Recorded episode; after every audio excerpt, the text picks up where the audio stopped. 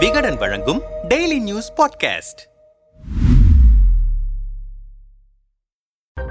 அமைப்பு ரீதியாக திருச்செங்கோடு பரமத்தி வேலூர் குமாரபாளையம் ஆகிய மூன்று சட்டமன்ற தொகுதிகளை உள்ளடக்கியதுதான் திமுகவின் நாமக்கல் மேற்கு மாவட்டம். மேற்கு மாவட்ட செயலாளராக கே எஸ் மூர்த்தி இருக்கிறார். இவர் கடந்த தேர்தலில் பரமத்தி வேலூரில் நின்று அதிமுக வேட்பாளர் சேகரிடம் தோல்வியை தழுவினார். அன்று தொடங்கியது அவருக்கான இறங்கு முகம் தற்போது அந்த சருக்கள் அவர் வகித்து வரும் மாவட்ட செயலாளர் பதவிக்கே ஆப்பு வைக்கும் அளவுக்கு வளர்ந்திருப்பதாக திமுகவினர் மத்தியில் பரபர பேச்சு ஓடிக்கொண்டிருக்கிறது. இது குறித்து நம்மிடம் பேசிய நாமக்கல் மேற்கு மாவட்ட திமுக புள்ளிகள் சிலர் முன்னாள் மத்திய அமைச்சர் காந்தி செல்வன் ஆதரவாளர் கே எஸ் மூர்த்தி. கடந்த இரண்டாயிரத்தி பதினாறு இரண்டாயிரத்தி இருபத்தி ஒரு வரை பரமத்தி வேலூர் தொகுதி எம்எல்ஏவாக இருந்தார். ஆனால் எதிர்க்கட்சியாக திமுக இருந்தபோது சட்டமன்றத்துக்குள் செல்ல முடிந்த அவரால் திமுக ஆட்சி அமைத்த தேர்தலில் பரமத்தி வேலூர் தொகுதியில் தோல்வியை தழுவினார். அதுக்கு காரணம் கட்சிக்காரர்களுக்கே அவர் மீது இருந்த அதிருப்திதான். கடந்த முறை எம்எல்ஏவாக இருந்தபோது அப்போதைய அதிமுக அமைச்சர் தங்கமணியோடு கே எஸ் மூர்த்தி ரகசிய டீலிங்கில் இருந்ததாக சொல்லப்பட்டது. அதனால்தான் இரண்டாயிரத்தி இருபத்தி ஒரு சட்டமன்ற தேர்தலில் பரமத்தி வேலூரில் தோல்வியை தழுவினார். அதோடு திமுக மேற்கு மாவட்டத்தில் வரும் குமாரபாளையம் தொகுதியையும் திமுக மாவட்ட செயலாளராக வெற்றி பெற வைக்காமல் அதிமுக தங்கமணியிடம் கோட்டை விட்டார். மீதமுள்ள திருச்செங்கோடு தொகுதியில் திமுக கூட்டணி கட்சியை சேர்ந்த கொங்கு ஈஸ்வரன் வென்றார்.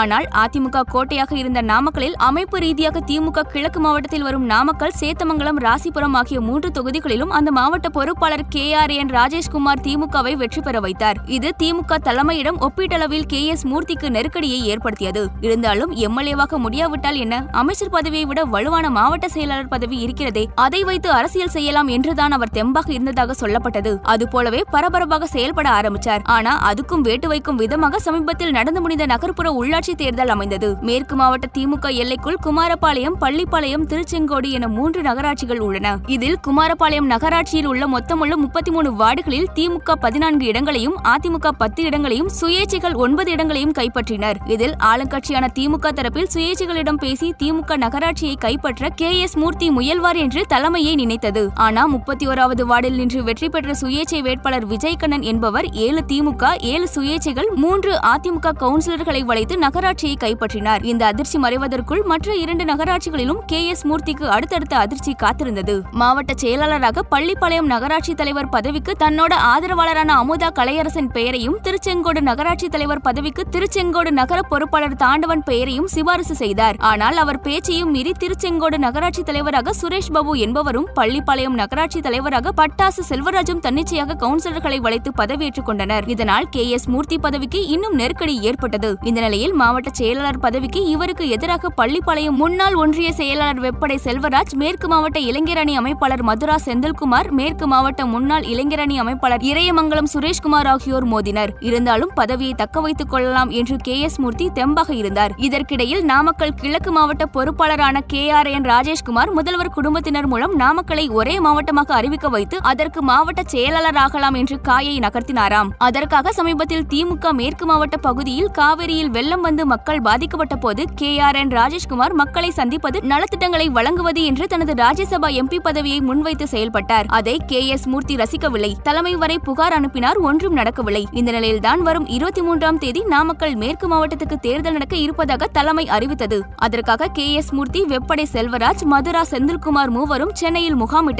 தலைமை ஆபரேஷன் கொங்கு என்ற அசைன்மெண்டை கையில் எடுத்திருக்கிறதாம். அதனால் துடிப்பான உதயநிதி வயதில் உள்ளவர்களுக்கு பதவி கொடுக்கலாம்னு முடிவெடுத்ததாக தெரியுது. ஆனால் மதுரா செந்தில்குமாரை மட்டும் அப்ளிகேஷன் கொடுக்க சொன்னார்களாம். இதை வைத்து பார்த்தா மதுரா செந்தில்குமாரை மேற்கு மாவட்ட பொறுப்பாளராக அறிவிக்க டிக் பண்ணிட்டாங்கன்னே தெரியுது. இருபத்தைந்தாம் தேதி அவர் பெயர் அறிவிக்கப்படுவது ஒன்றுதான் பாக்கி என்கிற தகவலும் வருகிறது. இதனால் சோகமான கே எஸ் மூர்த்தி ஊருக்கு திரும்பி விட்டாராம். இதில் என்ன விஷயம் என்றால் மதுரா செந்தில்குமாரே கே எஸ் மூர்த்தி ஆதரவாளராக இருந்தவர்தான். தன்னோட குரு காந்தி செல்வன் இப்போ அரசியல இருக்கிற இடம் தெரியாம இருப்பதை போலத்தான் கே. எஸ். மூர்த்தி நிலைமையும் மாறப்போகுது என்றார்கள். இது குறித்து கே. எஸ். மூர்த்தி தரப்பில் பேசினோம். எல்லாம் கட்டுக்கதைகள். கட்சிக்காக அண்ணன் எப்படியெல்லாம் உழைத்தார் என்பது பக்கத்து மாவட்டங்களை சேர்ந்த நிர்வாகிகளுக்கே தெரியும். அதனால் அண்ணனின் விசுவாசமும் கட்சி மீதான பற்றுதலும் தலைமைக்கு நன்றாகவே தெரியும். தொடர்ந்து அண்ணனையே கட்சி தலைமை மாவட்ட செயலாளராக நீடிக்க இருக்கிறது. மற்றபடி நீங்கள் சொல்லும் அத்தனை தகவல்களும் அரசியல் எதிரிகள் கிளப்பும் வதந்திகள் என்றார்.